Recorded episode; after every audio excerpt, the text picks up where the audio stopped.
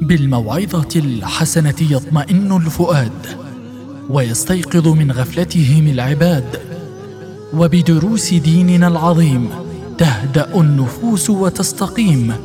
بساتين من المواعظ والنفحات الإيمانية نقدمها لكم في برنامجكم الرمضاني طمئن فؤادك. مع فضيلة الشيخ الدكتور محمد سالم. بسم الله الرحمن الرحيم الحمد لله رب العالمين والصلاة والسلام على سيدنا محمد وآله وصحبه ومن والاه مستمعي الأكارم مستمعو إذاعة الشباب أسعد الله أوقاتكم بكل خير ونسعد بلقائكم عبر هذه الموجة ضمن برنامج طمئن فؤادك لنتحدث في هذه الحلقة في ظلال موضوع من أخطر الموضوعات المجتمعية. لماذا؟ لأنه يقوض العلاقات الأسرية ويزعزع ثقة الناس ببعضهم. إنه موضوع الغيبة. الإسلام يحرص حرصا كبيرا على تماسك الأسرة وعلى تآلفها واستقرارها.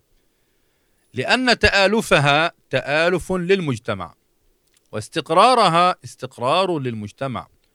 وهذه قيمة عظيمة يعمل الإسلام على توكيدها وحمايتها من أي شيء يهزها أو يقوضها.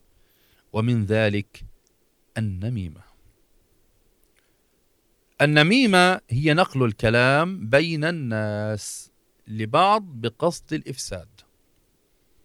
فلان بيسمع فلان تكلم في حق إنسان آخر فبروح بقول له لولاك صاحبي ولولاك حبيبي ولولا معزتك في قلبي كان أنا ما قلت لك فلان حكى عليك فلانة حكت عليك واحد اثنين ثلاثة. الكلام صار هو صار.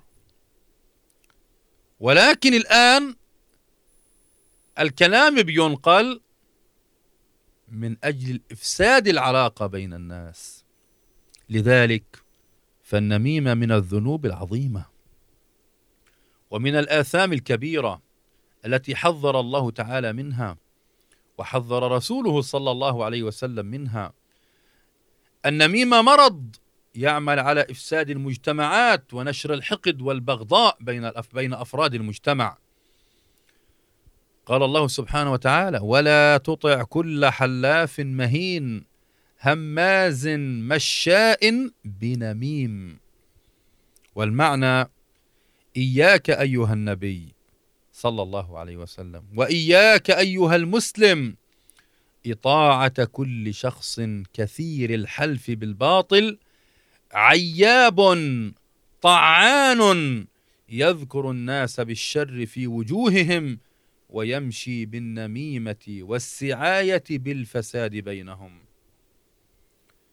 النميمة أيها المستمع الكريم ايذاء عظيم يطال المسلم. يسببه النمام هذا الإيذاء الذي يفسد بين الناس. والله تعالى قد توعد من يؤذي المؤمنين فقال والذين يؤذون المؤمنين والمؤمنات بغير ما اكتسبوا فقد احتملوا بهتانا وإثما مبينا. وقد ذكر الله تعالى عقاب الذين يؤذون المسلمين.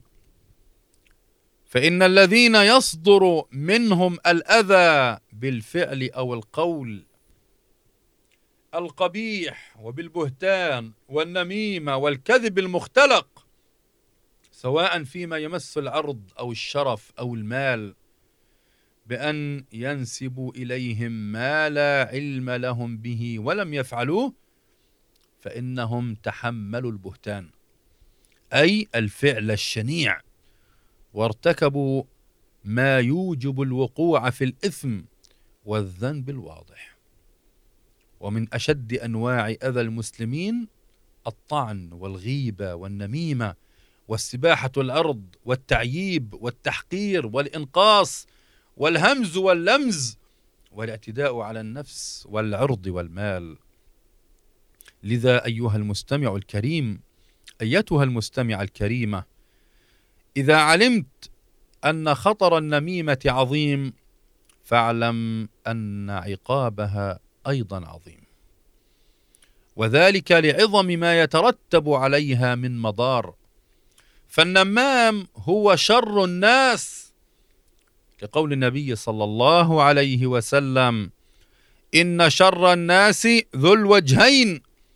الذي يأتي هؤلاء بوجه وهؤلاء بوجه. وقديما قالوا النمام شر من الساحر. يا لطيف. النمام شر من الساحر. ويعمل النمام في ساعة ما لا يعمل الساحر في شهر.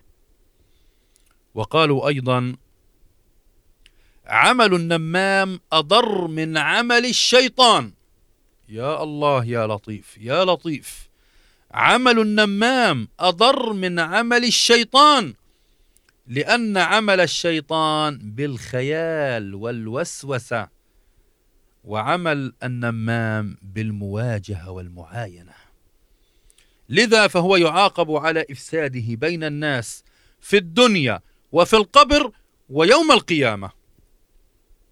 أما في الدنيا فالنمام يفقد ثقة الناس به ولا يقبلون شهادته بل يردونها. لذا فهو ذليل إذا ما اكتشف أمره. وقديما قالوا الأذلاء أربعة. الأذلاء يعني الضعفاء. أربعة. النمام والكذاب والمديون واليتيم. النمام إذا اشتهر أمره بين الناس إنه فلان هذا بينقل الكلام ما حدش يتكلم قدامه. والكذاب إذا اكتشف أمره وكذبه يصبح ضعيف بين الناس. والمديون نسأل الله أن يقضي عنا وعن المستمعين وعن المسلمين الديون. اللهم آمين. المديون ضعيف لأن الناس تطالبه. واليتيم أيضا يضعف في مجتمعه لأنه يشعر بفقد سنده ووالده. نسأل الله أن يسعد أيتامنا وأيتام المسلمين في كل مكان. هذا عذاب النمام في الدنيا. أما في القبر فقد أثبت النبي صلى الله عليه وسلم عذاب النمام في قبره. قال ابن عباس رضي الله عنهما مر النبي صلى الله عليه وسلم بقبرين. فقال إنهما ليعذبان. وما يعذبان في كبير أما أحدهما فكان لا يستتر من من البول. وأما الآخر فكان يمشي بالنميمة. ومعنى قول النبي عليه الصلاة والسلام وما يعذبان في كبير يعني أن النمام لا يرى أنه يرتكب اثما كبيرا وهو ينقل الكلام بين الناس على سبيل الإفساد وهذه مصيبة. إنه بخرب بيوت وبأسس عداوات بين الناس وضغائن في الأسرة الواحدة وفي بين الجيران وفي المجتمع وبفكر حاله قاعد بتسلى بالكلام وإنه يعني لا يرى أن هذا إيه، من الكبائر. أما عذاب النمام في الآخرة فقد ثبت أنه من أصحاب النار. يا لطيف. كلمة بتنقل من هان وهان بتدخل الإنسان النار. آه صحيح. لأن الآثر الذي يترتب عليها هو إفساد العلاقات بين الناس إفساد المجتمع. لهذا قال النبي صلى الله عليه وسلم لا يدخل الجنة نمام وقال لا يدخل الجنة قتات والقتات هو النمام. أو هو الذي ينقل الشيء ولم يكن فاعله يعلم أن النمام يراه أو يسمعه. لذا ما هو واجبنا إذا ما جاءنا إنسان ينقل إلينا الكلام؟ أولا أن ننهاه عن النميمة لأن النميمة منكر والنهي عن المنكر واجب. ثانيا لا تظن بأخيك الغائب الظن السوء. فإساءة الظن بالمسلم حرام. ثالثا ألا تجسس لتعلم صدق النمام من كذبه. فقد نهى الله تعالى عن التجسس قال ولا تجسسوا. رابعا ما لا ترضى من هذا النمام انه هو يعني نقل الكلام ما لا ترضاه منه فلا تفعله أنت. يعني ما تروحش لحدا تقول له فلان بينقل الكلام. وخامسا لا تصدق النمام. اللي بينقل إليك كلام ما تصدقوش حتى لو كان حقيقة واقع.